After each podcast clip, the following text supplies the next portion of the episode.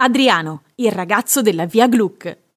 Adriano Celentano nasce a Milano il 6 gennaio 1938 al numero 14 di via Gluck, un luogo legato alla storia della musica leggera italiana grazie alla canzone autobiografica Il ragazzo della via Gluck del 1966.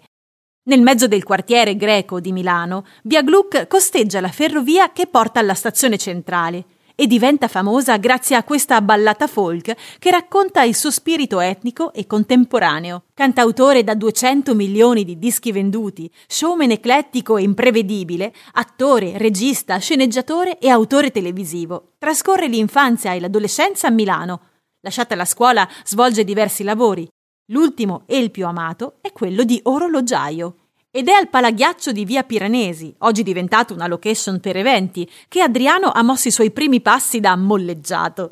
Qui, nel 1957, prese vita la leggenda del rock italiano Adriano Celentano. Durante il Festival del Rock and Roll e Danze Jazz, il giovane Adriano si esibì per la prima volta nella sua particolare danza, dato che il ballerino torquato il molleggiato che accompagnava i gruppi e le esibizioni era rimasto chiuso fuori.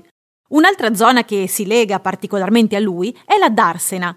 In questa zona Adriano Celentano girò la sua prima pellicola da regista, Super Rapina a Milano, un quartiere che all'epoca del film, durante gli anni 70, era ancora una zona operaia estremamente diversa da quella che conosciamo noi oggi.